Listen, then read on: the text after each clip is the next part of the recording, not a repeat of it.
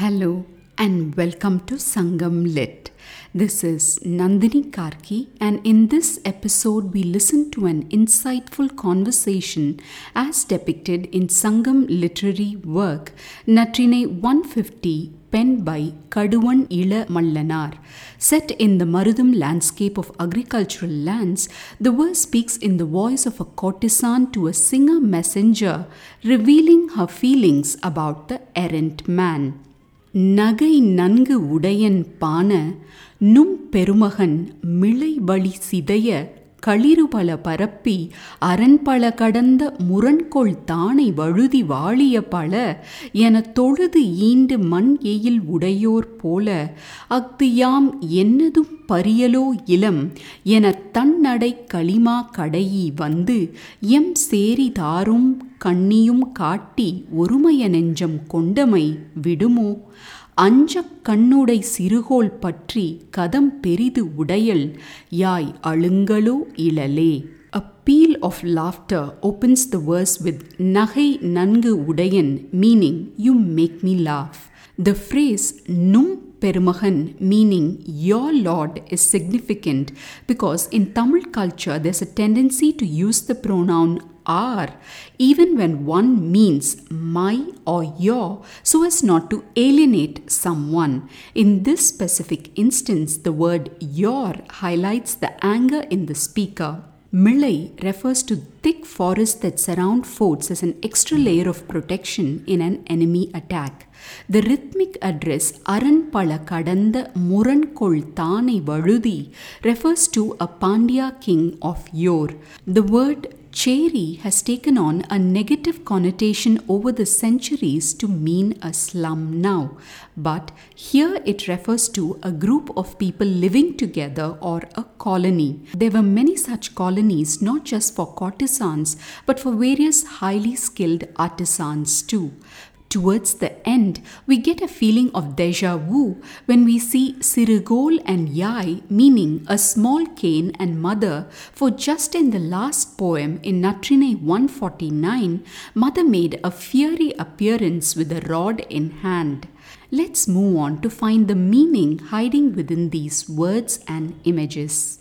The man belonging to a prosperous agricultural community starts a relationship with a courtesan.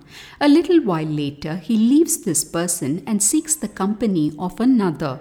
To appease the anger of the first courtesan, the man sends the singer as a messenger to seek entry to her home. To this singer messenger, the courtesan replies, O bard, you're laughable indeed. Feudal chiefs hold on to their forts because they praise the powerful Pandya king, saying, Spreading elephants many, destroying surrounding forests, you claim unassailable forts with your ferocious army. O worthy, may you live long. Like those feudal chiefs, your lord sent word praising me, but I heeded not a bit to it. Then, riding his proud horse with a cold trot, he arrived to my colony. When he showed his garland and wreath, he stole my heart. My heart that has decided on him as the one, will it dream of letting him go? If you dare to speak otherwise, my mother awaits in a raging fury, holding a small cane dotted with notes, and she will wield it without a shred of kindness. With these words, the courtesan makes it evident that she regards the man with the same feelings, but at the same time, she conveys that her mother is irked by these actions of the man and needs to be appeased. Time to delve into the minute details embedded in the verse. The first gem in this treasure trove is a simile that mentions an ancient king. This king is referred by the generic title Varudi, which refers to rulers of the Pandya dynasty.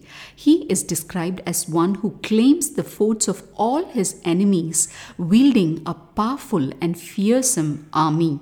His method of going about that is to first spread his many elephants in the forests around the fort, and once the elephants destroy these forests, he would proceed to claim the forts within. This reminded me of a scene in the Tamil historical novel Sivagamiyin Sabatham, written by the famous Kalki. Two horseback riders are traversing through the land where war is imminent between the Pallava king Mahendravarman and Chalukya king Pulikesin. One rider remarks on how green and soothing the land around is.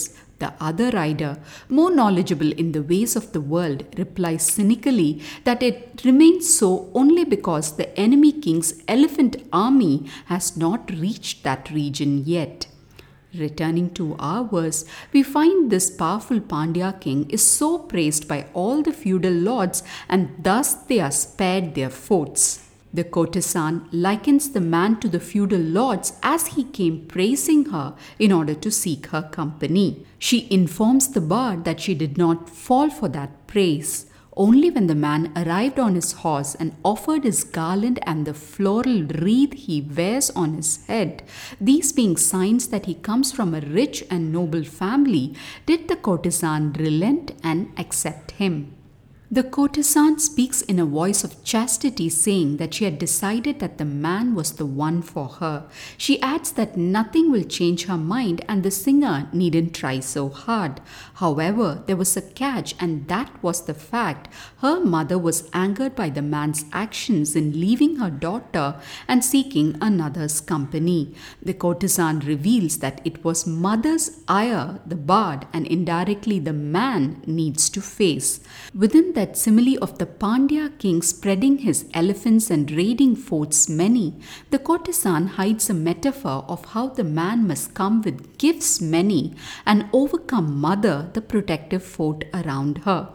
In a few lines of intricate imagery, the courtesan shows to the man the path back to her company. Reflecting tangentially this is a verse that makes me wish that the days of destroying forests and claiming forts are truly over, for this is the time to build bridges if there is to be a future for humanity. Thanks for listening to this episode of Sangam Lit and journeying with me to ancient lands and minds. Please rate and review Sangam Lit on your favorite podcast app and do visit nandinikarki.com to share your thoughts.